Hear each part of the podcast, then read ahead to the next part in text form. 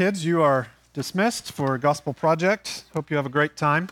And uh, everybody else, if you have a Bible, please turn with me to uh, Philippians chapter 2. We will finish out this uh, chapter today. So, Philippians 2, if you have a Bible, there should be one under the seat in front of you. Feel free to take that with you as a gift.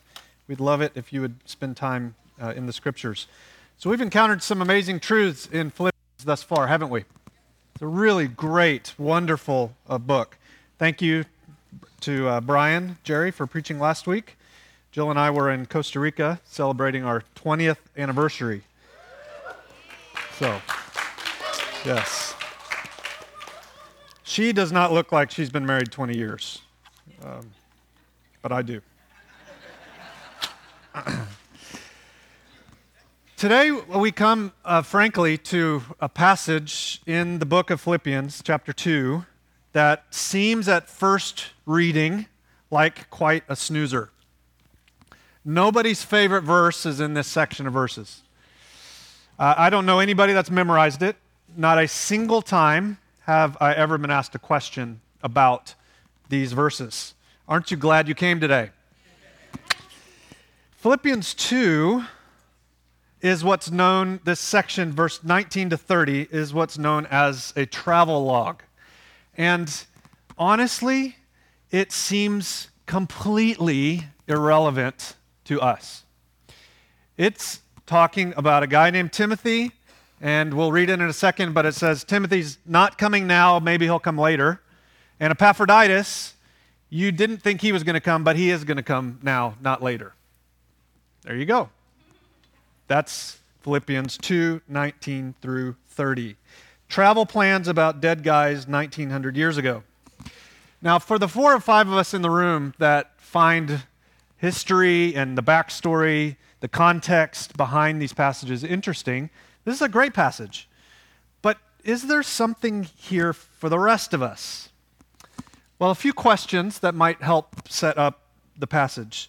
Specifically, those in the room who are are Christians. So, brothers and sisters, do you want to learn how to live an honorable, God glorifying, humble life? That's something you're interested in. Do you long to be good citizens of heaven while living in Tempe, Arizona? Are you sick of nominal cultural Christianity? And do you want to know what the real thing actually looks like? Do you yearn for God's priorities to become yours? Well, if any of those strike you as things you're interested in, then this travel log actually has much to say to you.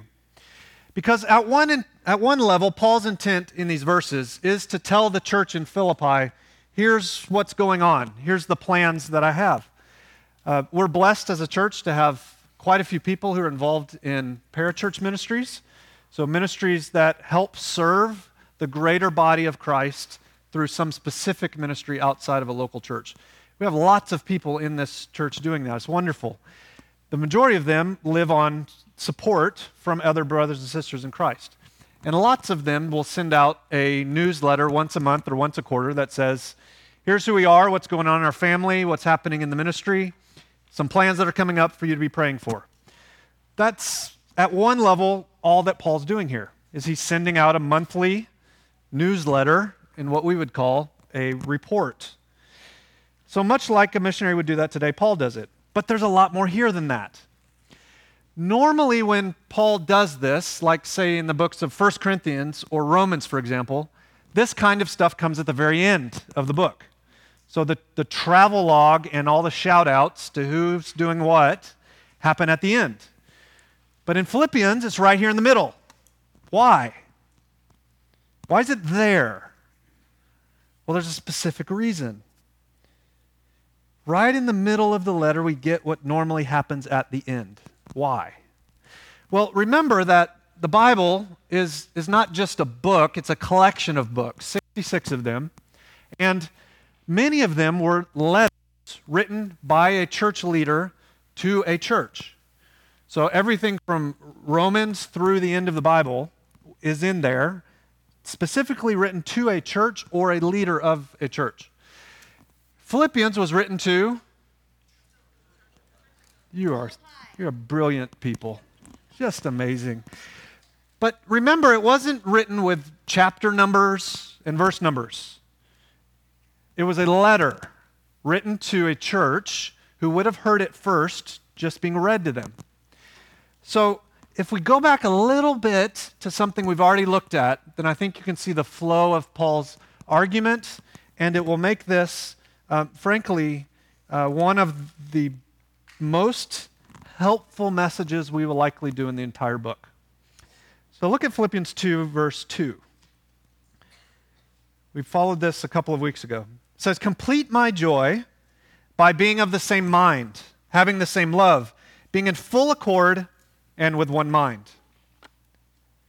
Do nothing from selfish ambition or conceit. Can you imagine actually doing that? That, that nothing you're doing is so that you will be thought of in a particular way by the person you're doing it for. Wouldn't that be marvelous? It'd be amazing to actually live like that.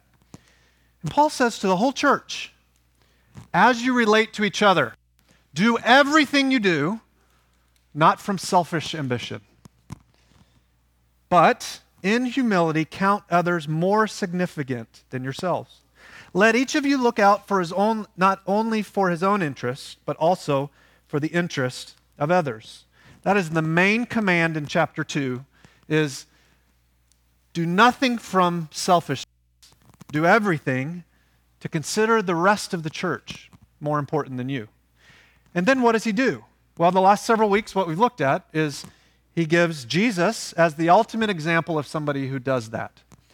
And then he gives more examples of how to live that out, which is what Brian talked about last week. And then this week, we get to this travel log. Dead people going, no, we weren't dead at the time, of course, going one place, one going another. Why is it there? Well, it's actually rather brilliant.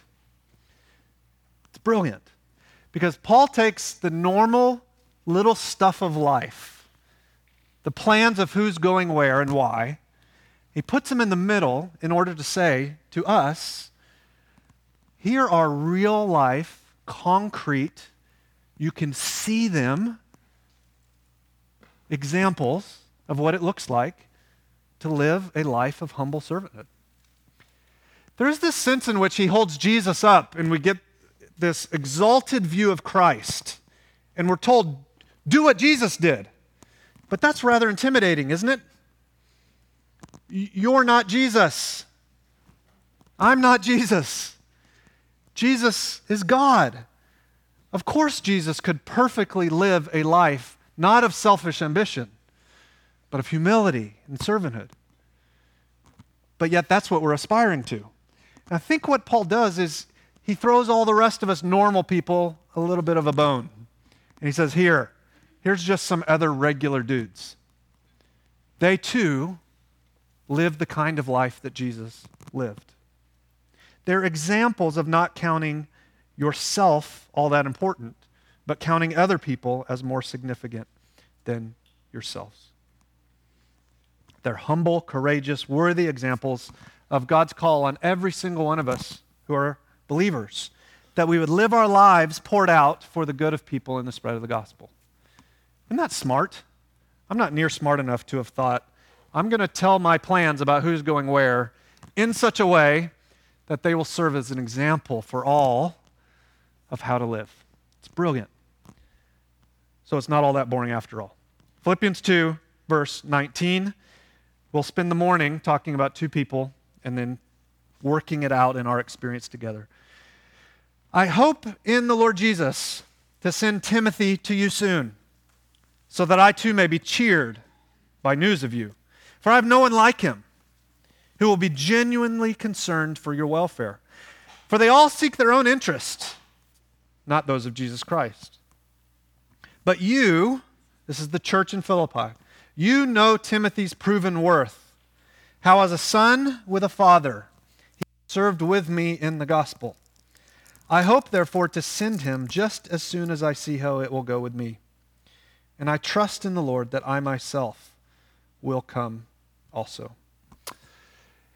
If you've spent any time in the scriptures, you likely remember there's a couple of books named after someone named Timothy 1 Timothy, 2 Timothy.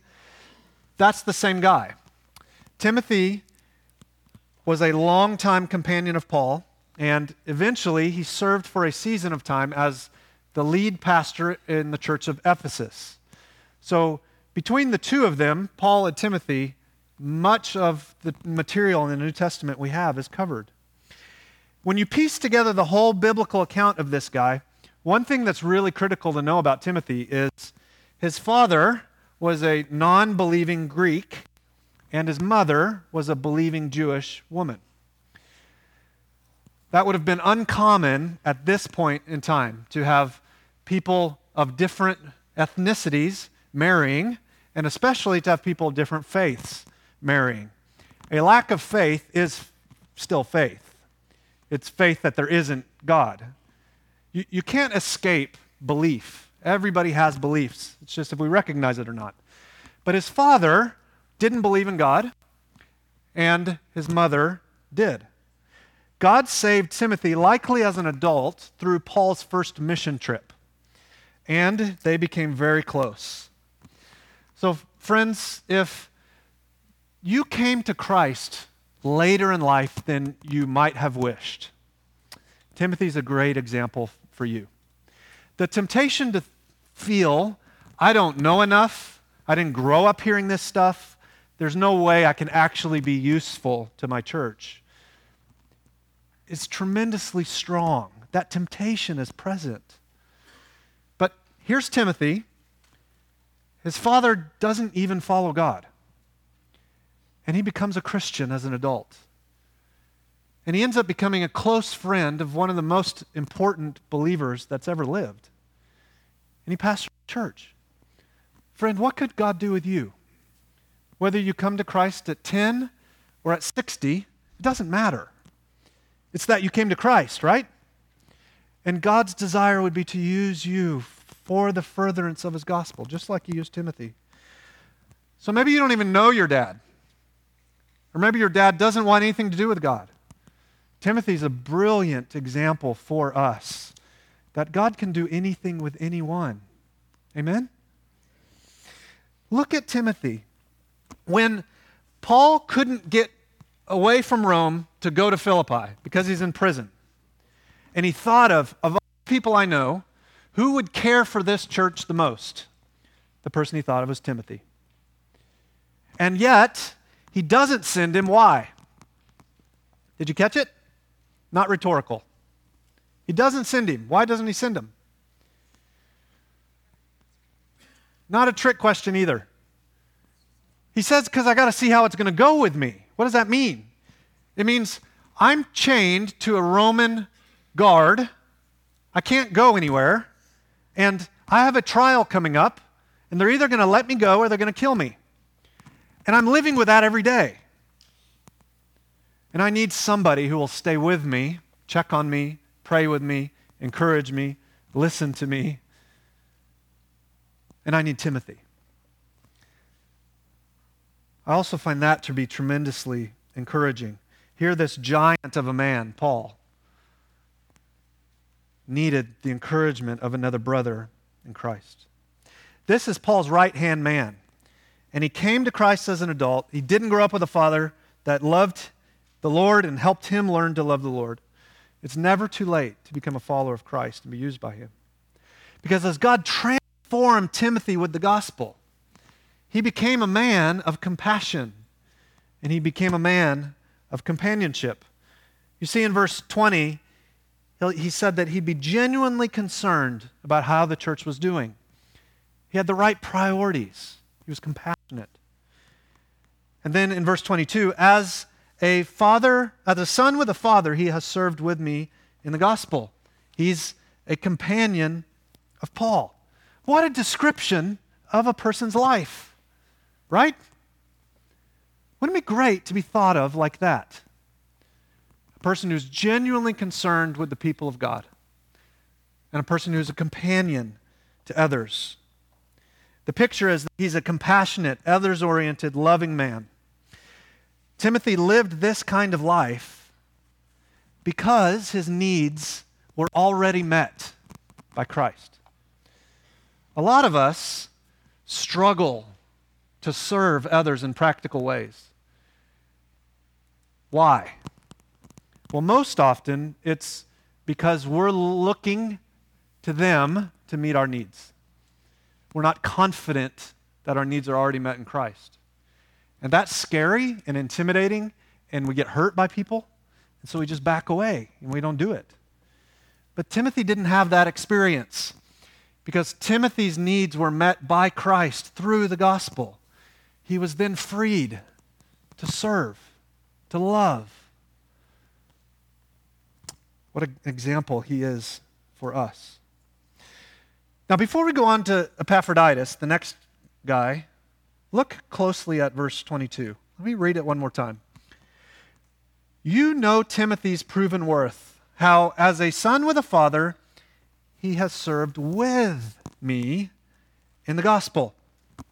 Outside of Jesus Christ, no one in the history of the church has made a bigger impact than the Apostle Paul. Nobody.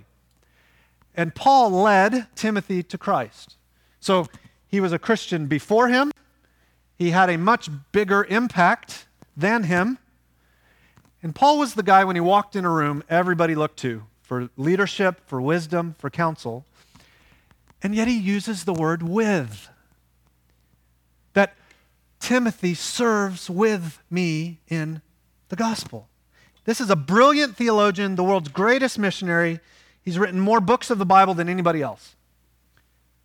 And he takes this little guy named Timothy, who is a scaredy cat. In, in the letter he writes to him in 1 Timothy, he says, essentially, quit being afraid. Stop being afraid. Are any of you ever afraid? You have a friend you know you ought to share the gospel with. You don't do it. Why? Because you're afraid.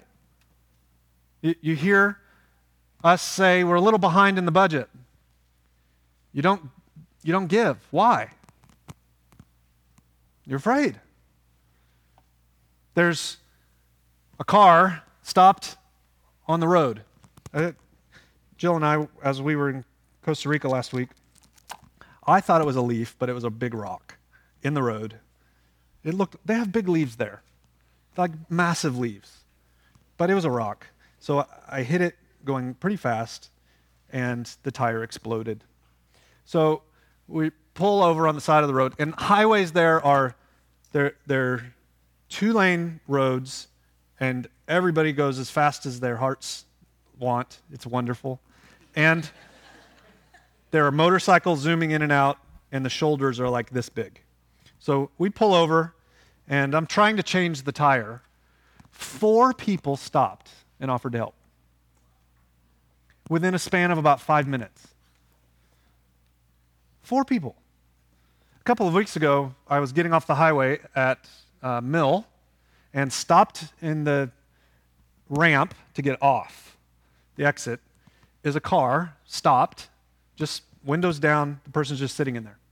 So I had just preached, this was a Monday morning, the day before I preached a message about servanthood. I don't want to help this person with their car. like, I know where the gas goes and the key goes. That's it. So, but I parked the car, dad gummit, the message is talking to me too. I go over and I say to this woman sitting in the car, Can I help you? And she says, I've been sitting here 30 minutes. You're the first person that's asked. So five people, four people in less than five minutes, 30 minutes, this lady's sitting on the highway. Isn't that awful? It's awful. So let's all move to Costa Rica. No, that's not my point.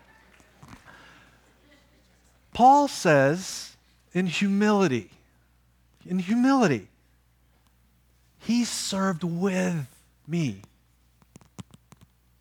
Now, this, I couldn't get the dadgum lug nuts off.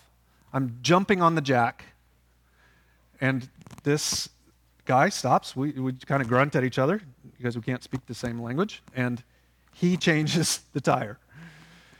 It's like that guy goes and he could say, I met this idiot gringo on the side of the road who can't change a tire. But it's as though he would go and sit with a friend and say, That white guy served with me in changing the tire. He didn't need me. Paul didn't need Timothy. But he says he served with me. I love the humility in that one little word. Timothy served with me in the gospel. Brothers and sisters, in large part, that's how we grow up in our faith. The day we become Christians, we're infants. But God's design is that the way we would grow, the way we would become adults spiritually, is that we'd serve with each other. That's God's plan. That a man, if you're a man, or a woman, if you're a woman, who's a little bit further along in the faith than you, would say, Hey, would you like to meet up with me? Let's read the Bible together. Let's talk about the issues you're facing. Let's pray. And then let's go do something for somebody. Let's serve together. This person invites you to learn more about Jesus and to serve with him or her. And step by step by step, you develop and grow in your faith. That's the program, if you will, of the church. That's what church is. It's every Christian man and every Christian woman commissioned by God to work together to disciple each other so we grow up in the faith. And the goal of that discipleship isn't to be seen as smart and knowledgeable and admired. Don't make that mistake. It's not about you getting your ego stroked because somebody's looking to you for wisdom. It's about Christ being seen in you and that person growing up and then repeating the process, right?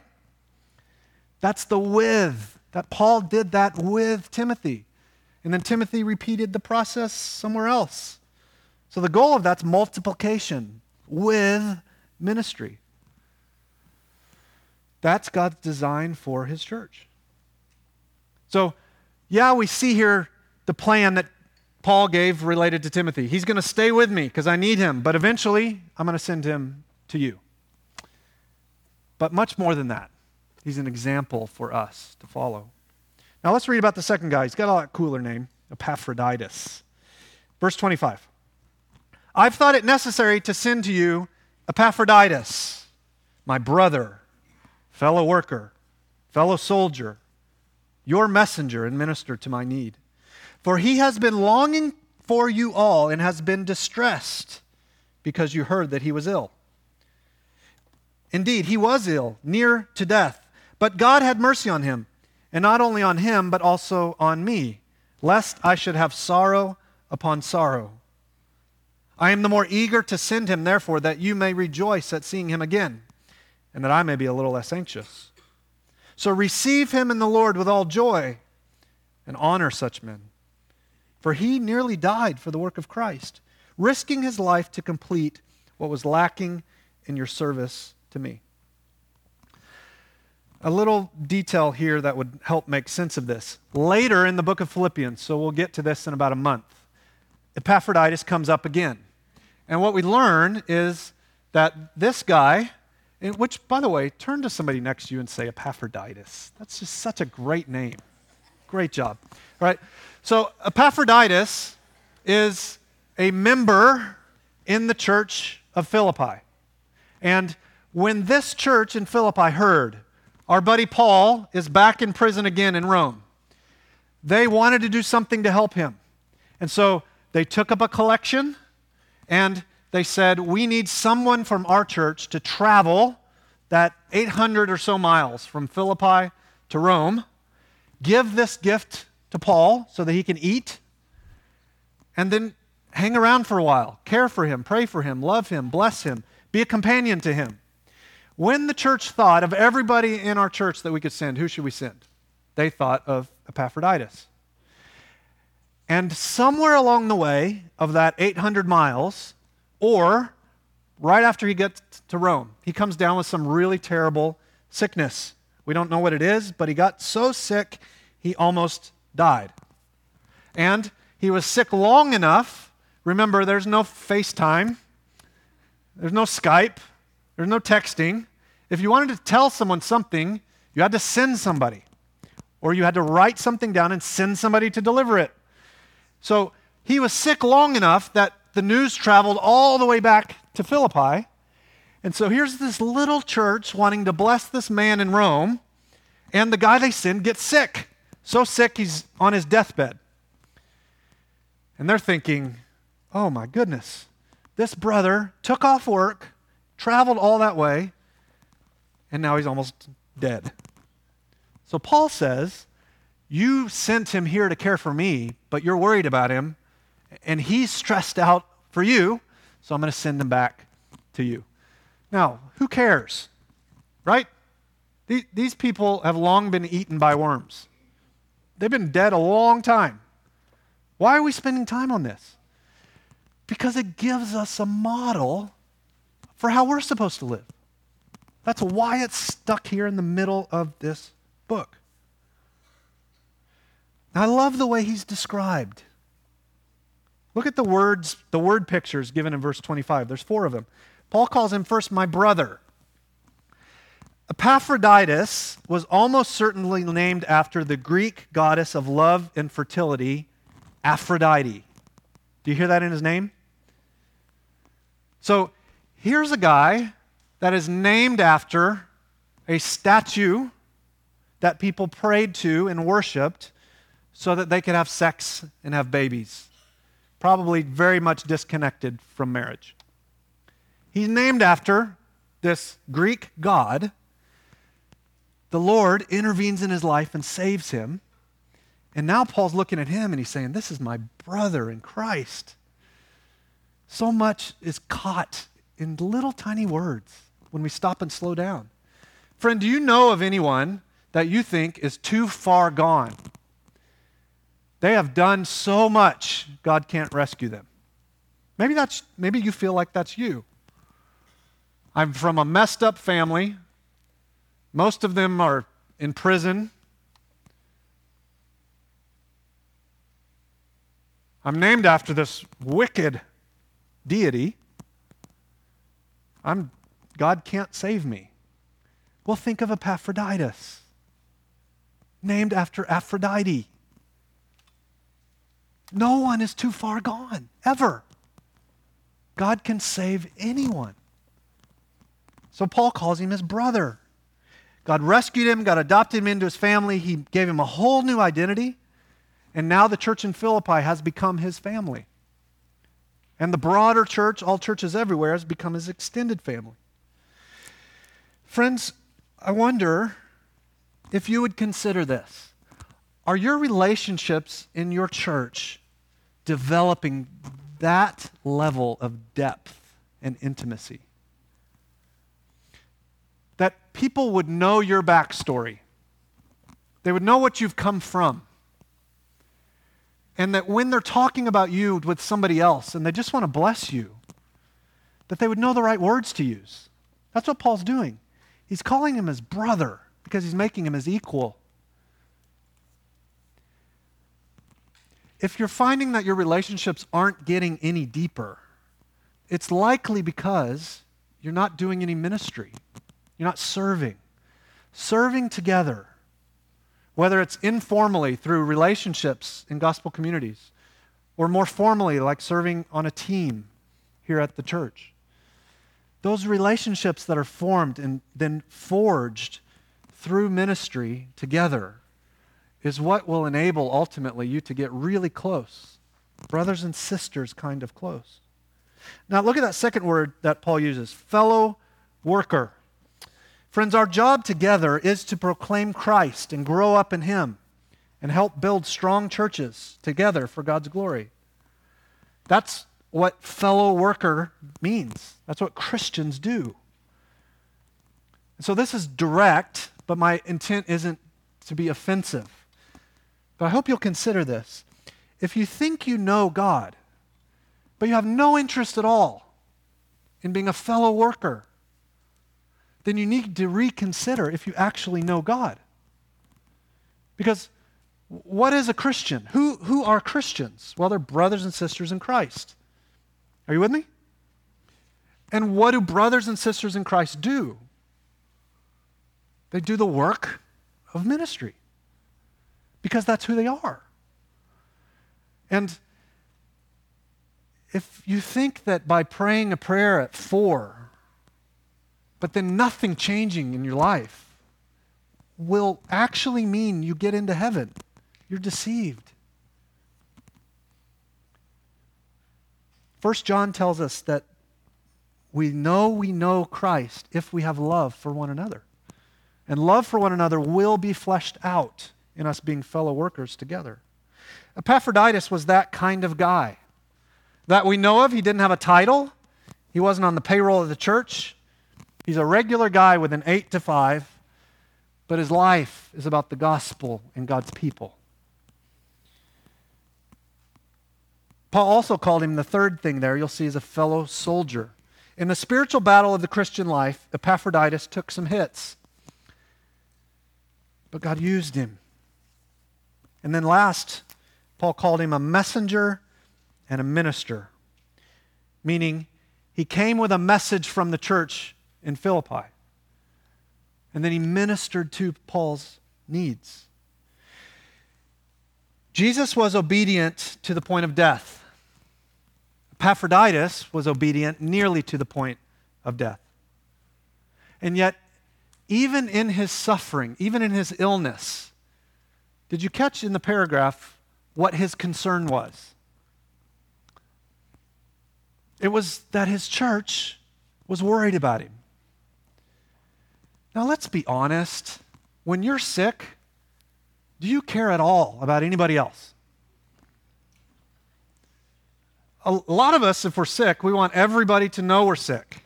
And we go out of our way to make it plain we're sick. And we want to be taken care of. It's natural. But not Epaphroditus. Epaphroditus is nearly dead and he's torn up inside because he knows his church back home is worried about him. It's amazing.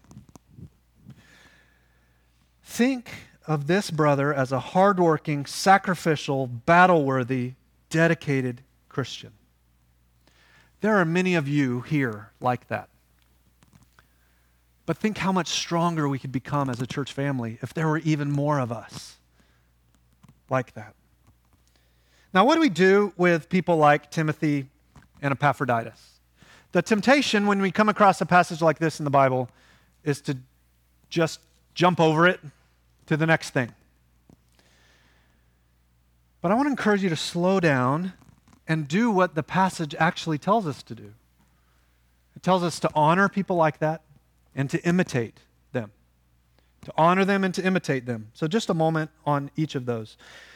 Paul explicitly told the Philippian church to honor Epaphroditus and people like him. Fellow Christians who serve the cause of Christ well, people dedicated to the ministry of the church should enjoy hearing fellow Christians encourage them. They should have the blessing of hearing somebody say, Thank you for what you've done for me. Now, honestly, that's very un Phoenician. I've lived a lot of places. And I've never lived somewhere before where kindness and affirmation are so uncommon. This is just not what Phoenicians do. We don't typically go out of our way to encourage and affirm and bless and thank. I don't know what that is here. I don't mean this church, I just mean the town in general. I, if you're from here and you're a gracious, nice person, then don't get offended and send me emails. I'm not talking to you. But in general, this is not a friendly place. We're much more interested in ourselves and what we have to do than in the people around us. That's why a woman can sit in her car 30 minutes and nobody offer to help. But that gives us as a church an incredibly powerful tool to use for God's glory. Because people crave deep relationships. And deep relationships often are formed as we serve together, we notice one another being developed by God, and then we go out of the way just to say to each other, I see this in you, and I thank God for it. It takes 30 seconds. Paul saying, That's what the church does for each other. We encourage each other in the Lord. So, friends, when a, when a GC leader or a deacon or a children's volunteer or pastor or mentor makes a sacrifice and you notice it, then go out of your way to say, Thank you. God has used you today to bless me. When people put the church's needs above their own, then thank God for them and do it in front of them. It can be a tremendous blessing and joy.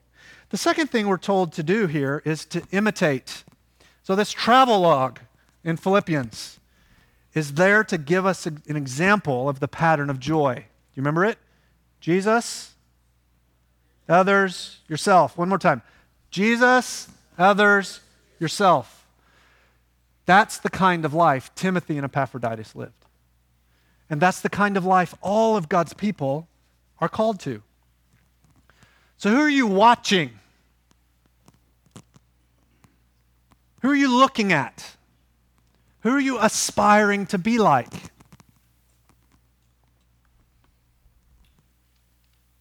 Paul says the people best to model your life after are people like Timothy and Epaphroditus.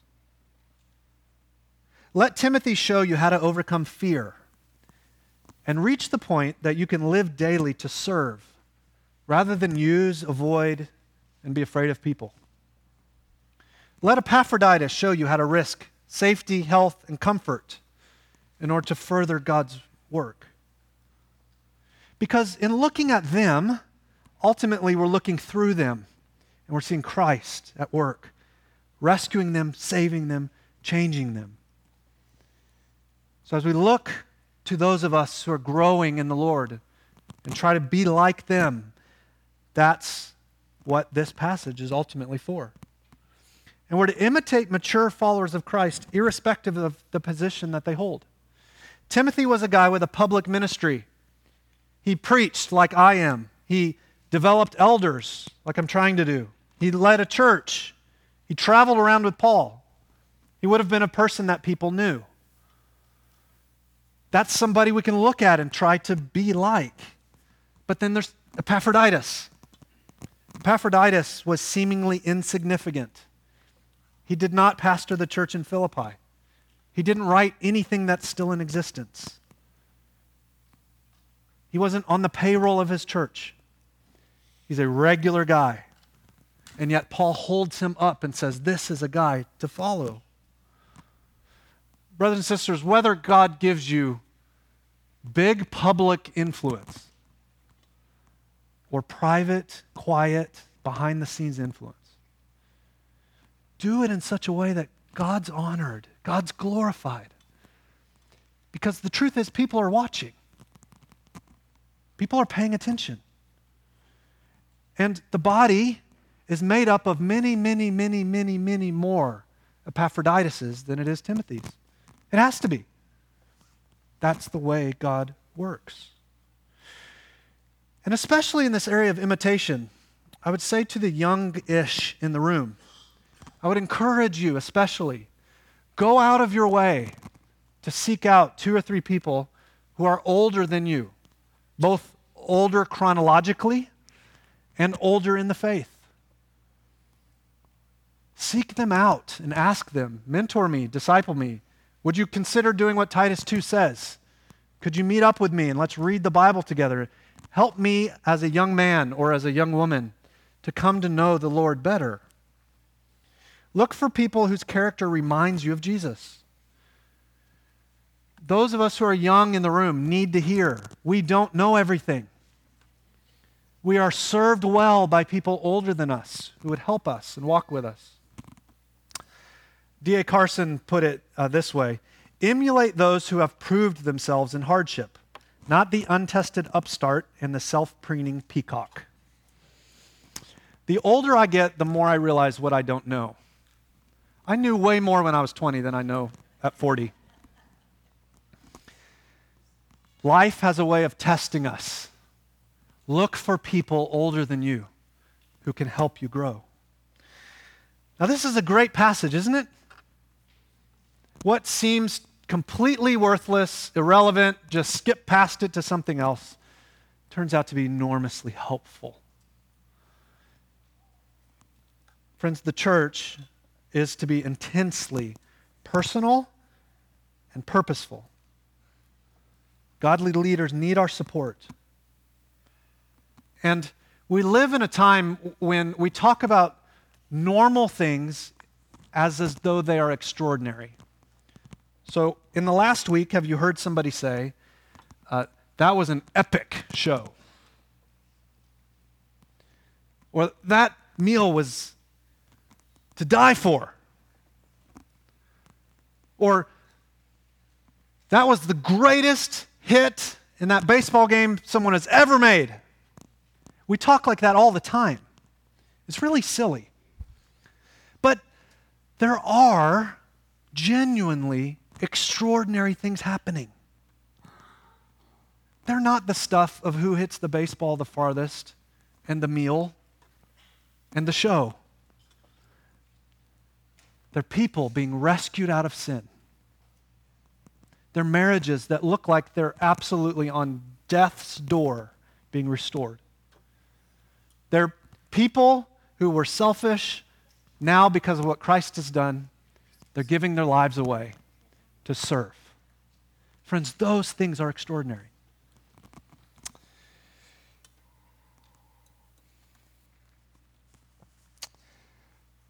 We close with this quote by a guy named Fred Craddock. He said, I, To give my life for Christ appears glorious. To pour myself out for others, to pay the ultimate price of martyrdom. I'll do it. I'm ready, Lord, to go out in a blaze of glory. We think living and giving our life for the Lord is like taking a $1,000 bill and laying it on the table and saying, Here's my life, Lord. I'm giving it all. But in reality, for most of us, God sends us to the bank and we cash that $1,000 check for quarters. We go through life putting out 25 cents here, 50 cents there. Listening to the neighbor kid grumbling instead of saying, get lost. Going to a team meeting. Giving a cup of cold water to a shaky old man in a nursing home. Usually, giving our life for Christ isn't glorious. It's all done in little acts of love, 25 cents at a time. It would be easy to go out in a flash of glory. It's harder to give the Christian life little by little over the long haul. That is so true. Timothy and Epaphroditus spent their life giving out quarters. Christians, I hope you'll do the same. Let's pray. Father, thanks for giving us, as we work through books of the Bible together as a family, giving us lessons we would not have looked for, giving us truth we didn't know we needed, encouraging us truth that seems so far irrelevant to our lives. I pray for my brothers and sisters in Christ, particularly the members of this church that, Father, we would be convicted by your word today, and that each of us would consider Am I giving out those quarters to the extent that God would want me to? I pray for the young members in the room that they would be pursuing people who are older so they can grow up in the faith. And Father, I pray especially for friends here today who are unsure about Christ, who haven't yet made a Christian commitment. Father, I pray that they would hear today that Christianity isn't about using the name of Christ in order to gain political power. Christianity is about being rescued by Christ out of sin and then spending the rest of our lives in the pursuit of trying to become more like Him. Not with power, but in humble servanthood. Father, help us apply this well. In Jesus' name I pray. Amen.